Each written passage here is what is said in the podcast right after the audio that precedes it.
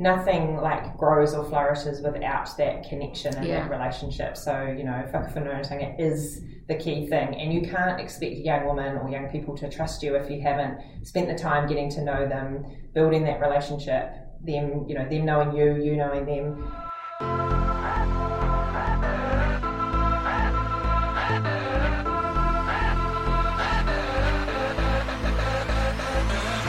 You're listening to the Augmented Learning Podcast and Video Log stories from inspiring educators, leaders, and influencers who are challenging the status quo.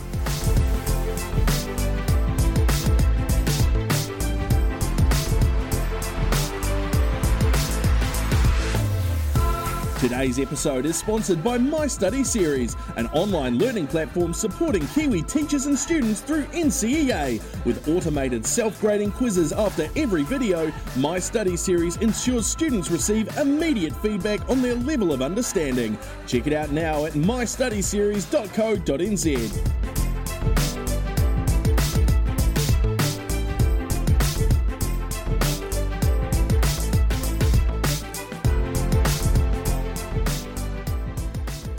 Kia ora everyone and welcome to episode 63 of the Augmented Learning Podcast and Video Log where you're able to grow, learn and develop by accessing high quality PLD when you need it most. I'm your host Carl Condliffe and once again I'm joined by my co-host Celia Fleck. Celia, we're back in level two lockdown. We've had some community transmission. Uh, Auckland is in Auckland is in level three. Has anything your way of living has it changed at all? Um, just uh, for our household, there was no sport in the weekend. Um, just they weren't able to kind of work things out to accommodate. Um, well, it was supposed to be kind of a, a, a longer distance sport, not just within the city. So, um, yeah, so that just meant no sport. So that was a bit tricky and a bit disappointing for some, but otherwise, not too many changes. Oh, back to working from home, kind of fairly um, uh, well during level two, but um, but yeah, that's about it. We we are being a little bit more social distanced, um, and then we were my family and I were doing a bit of shopping today, and we were so we're scanning, you know, the COVID tracing app. We're scanning that everywhere we go, and we were about to head into Moore Wilsons, and this dude just like came out of nowhere and was like, "You need to you need to scan the app," and we're like, "Whoa, whoa, give us a chance to to get in the get in the room first. So those are the only things that I've noticed. So it seems pretty much business as, as usual, but of course Auckland is, is locked down a bit more. So there's some there's some really ch- um, some big challenges there for those individuals, um, and and I really feel for some of those students too, who are now we're seeing that there's not going to be a level playing field in terms of um, time in the classroom, which will be a challenge for them. This week we've got Fran McEwen on on the podcast, and she's a colleague of yours. So, what is your working relationship with Fran?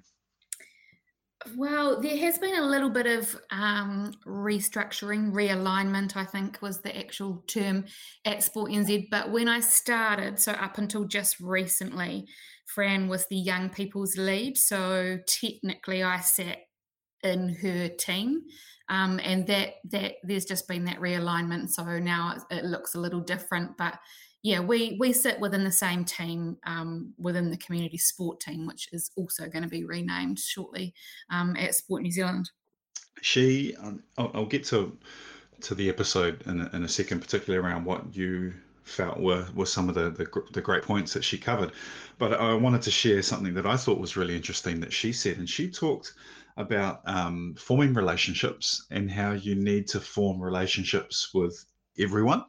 And it got me thinking about my classroom. And I know there's some research out there that says we don't spend nearly enough one to one time with our students. But I was thinking about my classroom, and often you'll have a really good chat with one or two people, you know, a group that might be sitting there and you have these great discussions and you're building, you're doing this really awesome relationship building with them.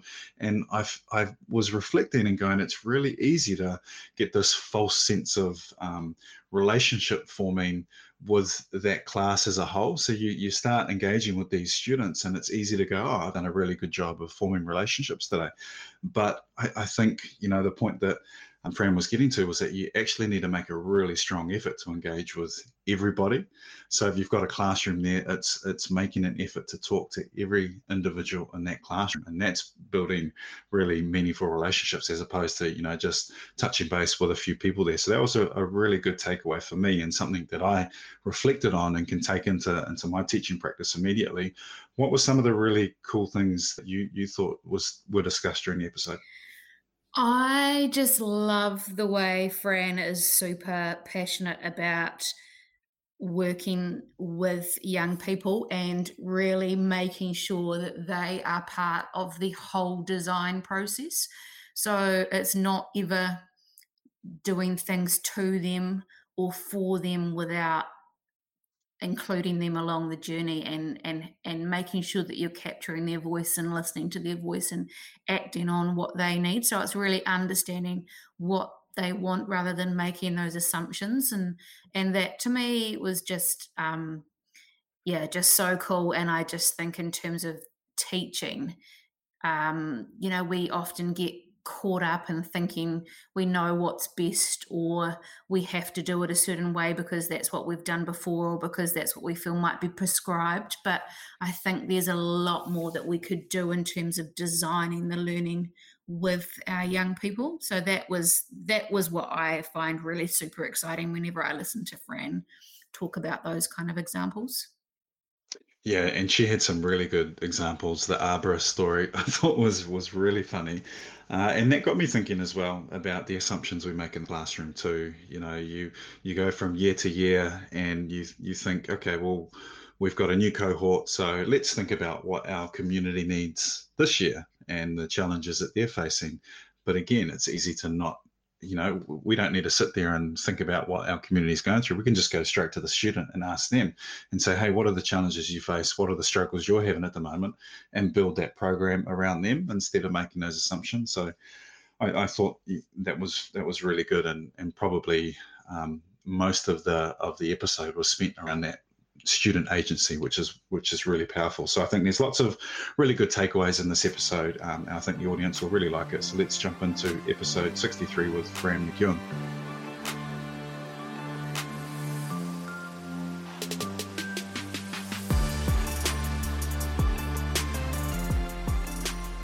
Uh, kia ora koutou. Uh, welcome everyone to this episode of the Augmented Learning po- Podcast. And today I'm super excited to be joined by Fran McEwen, uh, my colleague here at Sport NZ. So, Fran is in the role of Active Recreation Lead. And Fran also um, is the voluntary CE for the Shift Foundation. So, kia ora, Fran. Thanks so much for joining us. Um, perhaps if you'd like to just start by telling us a little bit about yourself. Sure. Um, so I'm Upper Hutt born and bred, and I'm very proud to be from Upper Hutt. Um, it's a beautiful place to be active and get out in green spaces. I have a dog, her name's Ollie. She's the love of my life, and we live together in a hundred year old railway cottage. Um, what else about me? I love to travel, um, so this whole corona and non-traveling thing has been very difficult for me. Um, normally, I go to the Middle East about this time of the year, where it's normally having heat waves and super hot. Um, but yeah, I just love to travel and experience other cultures. Uh, a lover of humans. Yeah, so instead of that overseas travel, have you done any travel around Aotearoa, been to any new places? Not in the last um, like over this period of time. Yeah. Um, I've been relatively good at when I've got overseas friends coming that I'll go, I'll be a tourist in my own backyard and take them to Hitoran around Aotearoa. But mm. Um, generally, no, I love leaving. It feels like the only way I actually stop myself from working two jobs, being volunteering for the Shift Foundation and Sport New Zealand, is yeah. if I actually leave the country. Yeah. Um, so, yeah, that makes a big difference for my well-being and obviously doing what I love, which is traveling. Yeah, absolutely. Um, so, I first met you when you were kicking off Shift, um, and that was when I first sort of understood your passion for young people, especially your passion for um, for women and girls. And now, obviously, you're in this role here at Sport New Zealand, and our paths have crossed again, which mm-hmm. is exciting. Um, I listen to a lot of um, your commentary around listening to the voice of rangatahi and really including them in terms of co-design. So making sure that it's not just adults talking about young people doing what they think is best for young people. Can you perhaps tell us a little bit about that? Sure. So Shift is premised on the principles of co-design, um, which is really about authentic um, youth engagement and involvement in designing whatever, whether it's a product or a service or a program, that actually the young people are front and centre in the whole process of doing that. Um, my experience has been is that you get better results from any human that's involved in the design and development of something that affects them. So why would young people be any different? And so Shift has used that as a way of operating. So, an example would be we wouldn't um, create a physical activity program for young women by going, oh, we think that um, boxing and, or we know from some data that boxing and maybe going for a tramp are things that young people want to do. Well, actually, is it what they want to do? And so you're only going to know by working with them to design the program um, and hear their voice and understand what's important to them and why they want to do what they want to do, and then how do you make that possible and accessible and fun.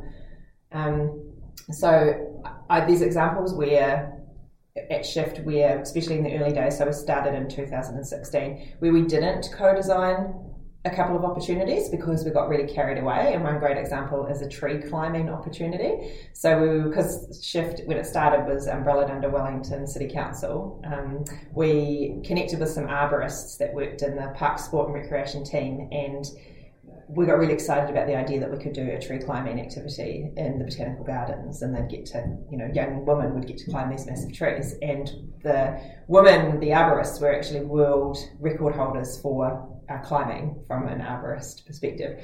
And so we got so excited by this cool idea of like going into nature and tree climbing and sort of that connection back to your childhood that we just planned it all. And at no, no, no point did we actually say to any young woman, does this sound cool or exciting? And if it does, then how would we market that to you? Or how would you connect to this or know about it? Or what would you need to know to come along? You know, we didn't ask any questions.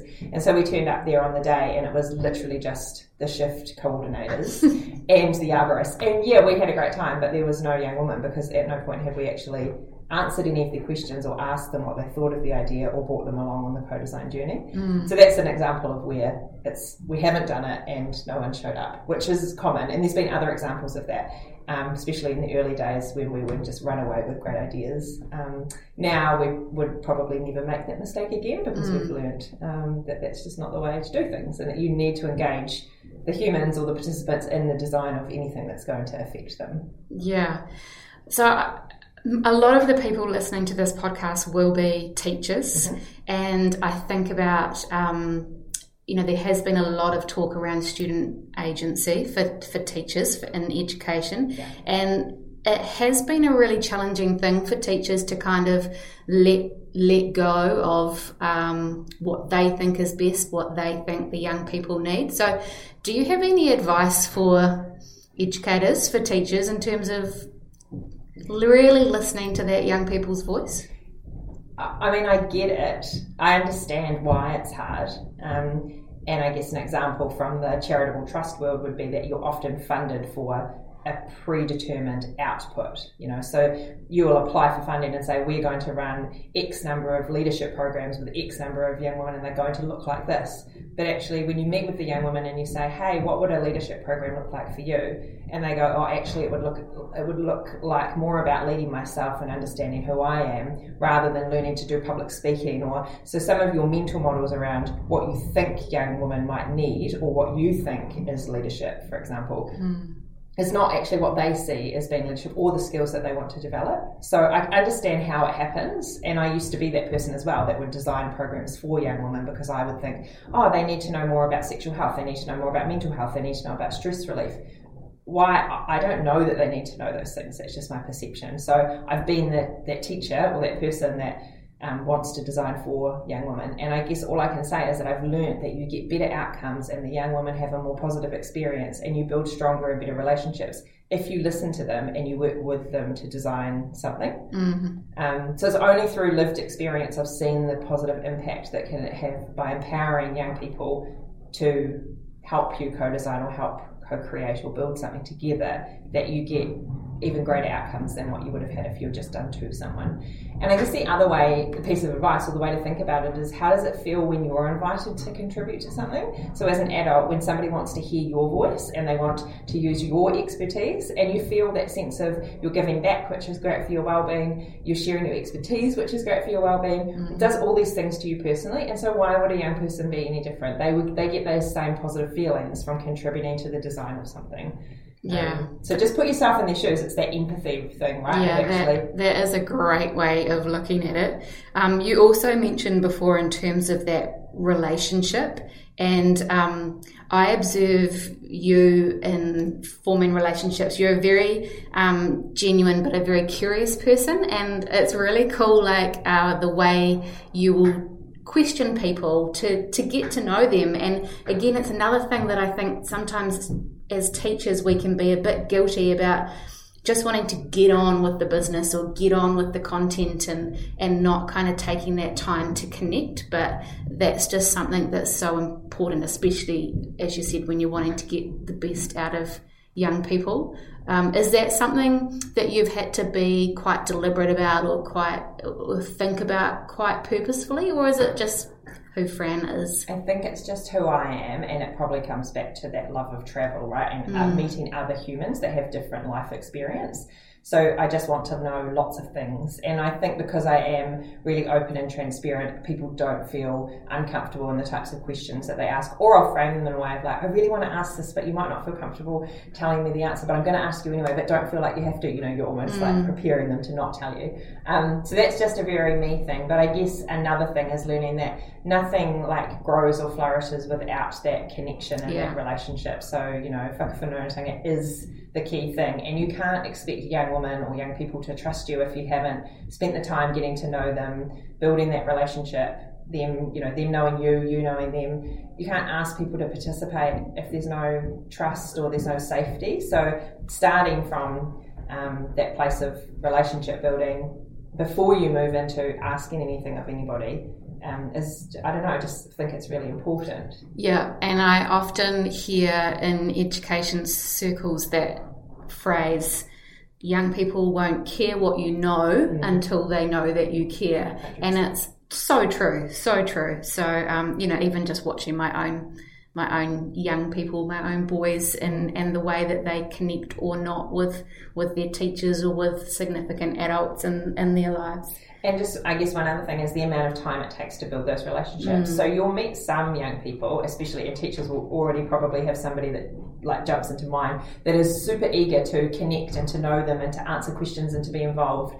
But then there's other people or young people that take a lot longer. Mm. and you have to base your like shift will base its work on building strong relationships with everybody in the group. So just because one person is ready to be connected and participate straight away you actually have to bring everybody along on the journey. So you have to take that time to make sure everybody in the group feels that connection and that will be different across the board. And different cultures will respond differently as well. So mm. it comes back to that um, very much like individual but holistic approach and that everybody needs to feel um, trusted part of the group connected with there's a relationship established before you can move forward as a group and I mean that will look different if you're connecting with one individual young person versus if you're bringing a group together but if you leave someone behind that'll be it for their journey. You know, if the trust hasn't been established, then you've kind of lost right from the beginning.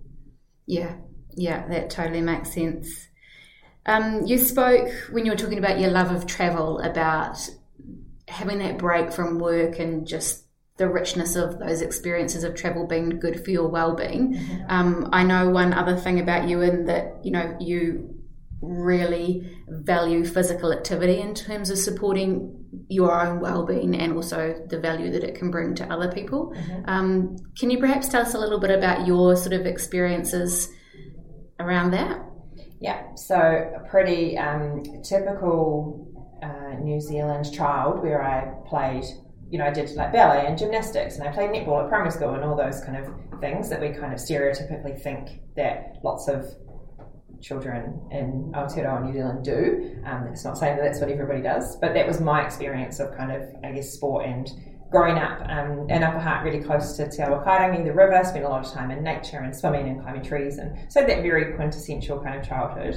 And then, just like statistics still show, when I got to secondary school, I stopped enjoying participating in traditional sport. So I played netball. Um, I've been quite good at it, and then it got really competitive. Um, there was bullying, and so I just was like, oh, I'll still maybe play, but it'll just be social. So I just dropped out of that kind of traditional um, competitive type of sport. And then I guess as I as I got more into my teenage years, my sort of some of my mental ill health started to surface. Um, and I was less motivated to really do anything connected to physical activity. And so it just sort of lost its place in my life for quite a long time. Um, and I think when it's gone, you forget the benefits that you have of you know team sport, being around others or playing with your friends, um, doing any type of physical activity. You forget what that does for your mental health and your sense of well-being. So I just completely lost it from my life, and it wasn't until I was in my mid twenties I was living in Adelaide in Australia and I um, decided that I wanted to quit smoking. And I thought the only way to do it is if I replace it with doing something. So I decided to start trying to run around the block. And I'd always been a good runner, but I'd forgotten that I actually enjoyed running or that I was any good at it. And so that's kind of when the journey of running in my life began again. And it was um, just started by literally doing one loop around the block and then getting better and um, enjoying it more and more because it gets easier, right? It's not it's not easy to restart physical activity mm. um, when you haven't done it for a long time. And yeah, I think I just felt the benefits that it was having, both physically how good I felt about myself, but also mentally what it was doing for my um, ability to decrease the amount of medication that I was taking, um, how it just kept me much more in balance. And so it's been something that I sort of rediscovered in my mid to late 20s, and now I'm a a keen long long distance runner um, and it still comes in peaks and troughs um, and sometimes i can still forget to prioritize it um, especially if my mental health isn't great um, it's one of the first things that will go but then when i have that realization i'm pretty quick to go like that's one of the ways in which i um, can improve my mental health and well-being and so i try to reintroduce it as quick as possible but i definitely from a personal lived experience know the benefits of physical activity and i think the key thing is about finding the physical activity that does that for you because not all physical activity has you don't feel that about everything that you do. So it's a matter of being brave enough to try a whole lot of different things especially when you're a young person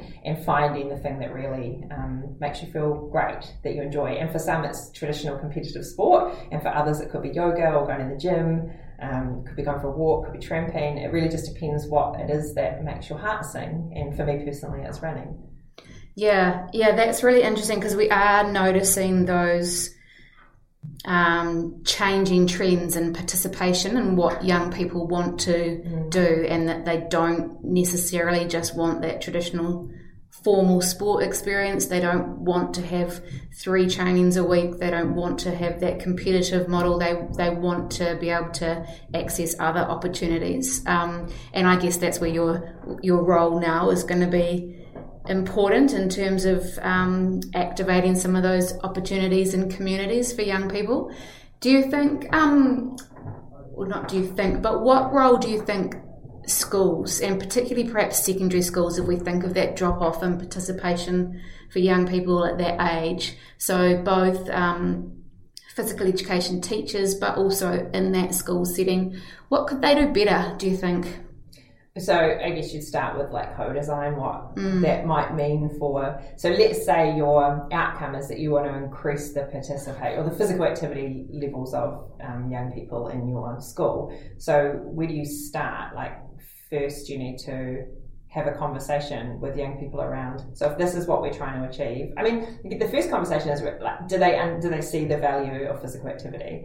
And you'll get some that will be like, yeah, absolutely, because I love it and I'm sporty and I'm whatever. And then others may not understand the value of it because they've never found the thing that makes their heart sing. Mm. And so often it's around um, them being able to try different things in a safe environment to find that thing that they love. And sometimes that might not be in their PE um, clothing, or it might not be in a um, in a co-ed environment. It might be that it needs to be um, just young women or just young men participating in something. Like, and you won't know until you actually talk to the young people. So mm. that's where I would start. Is that you know, you need to understand what, what do they think and feel about physical activity? What do they love and not love? What are the challenges? What are the barriers? And you're only going to do that through having, you know, some good conversations.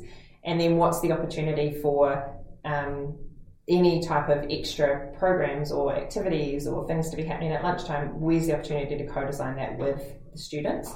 And I think the key part there is not co-designing it with the extremely sporty and really enthusiastic students. It's around what are the ones that often sit quietly to the side. Why don't they feel able or why don't they want to participate?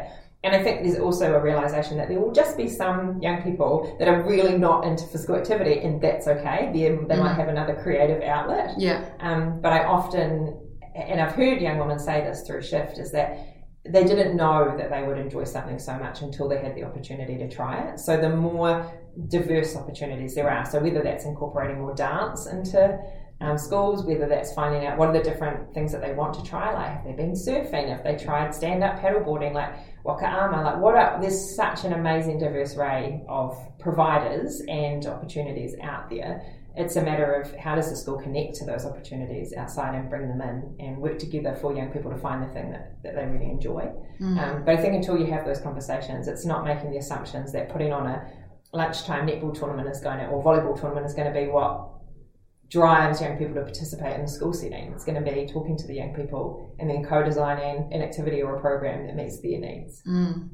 I remember that that reminds me of an example from the last couple of years working in the Upper Hutt community with the Play Dot Sport initiative, and um, one of my colleagues working in one of the secondary schools there he he did take the time to just go and talk to some of those non-participants during the lunchtime who was kind of sitting around and um, and perhaps not kicking a ball around on the field or, or whatever. And from those conversations generated just a drop in table tennis opportunity. But then the young people themselves approached him having decided that actually they were quite enjoying it and could perhaps they started up a competition but it was completely led by those young people and by the participants which which I think, like you said, is where you achieve those best outcomes.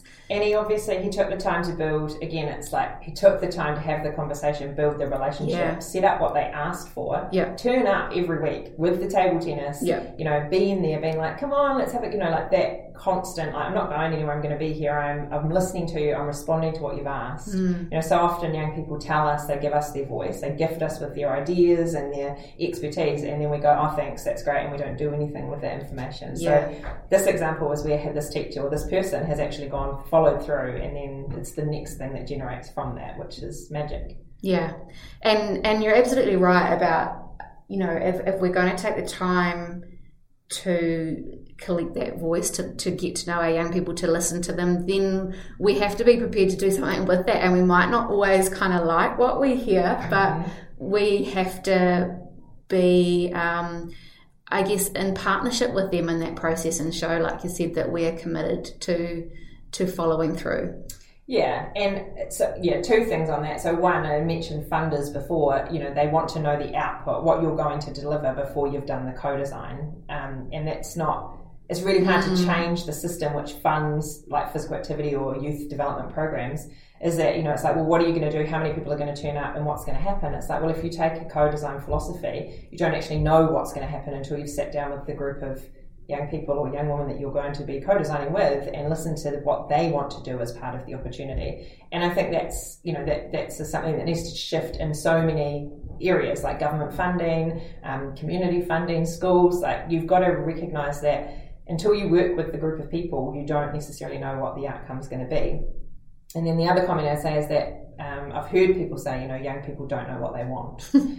you know, it's like if even people that are listening right now think about whether you've ever had that yeah. in your inside your own head, yeah. they don't actually know what they want, or they don't know what's good for them. Yeah, yeah. You know, such a common, you know, it's, it's a it's a mental model that we have, yeah. and it's actually have they been asked? You know, mm. like they do know what they want they sometimes just don't know the boundaries or the parameters around that. So an example would be, you know, saying that sometimes you'll ask young people like, oh, what would you, if you want, let's say, if you could do any physical activity, what would it be? And they might say something like, oh, let's have a roller coaster at school. Or, you know, like it'll be beyond the realms of anything that you can possibly achieve. Mm. But if you're d- deeply listening it, and you delve a bit deeper, and again, this comes to curiosity and question asking, you start to understand that the thing that's associated with the idea of the roller coaster is actually like might be danger or risk or bravery um, or fun, you know, because those are the words that you might associate with that. So when you dig deeper and you start asking them questions around, so why that, and what about this, and how could we emulate something that's not that but that's like that, you might end up that it ends up being whitewater rafting that is achievable. Mm-hmm. So it'll go from a roller coaster, but as you if you actually take the time to keep questioning and keep uncovering and keep digging,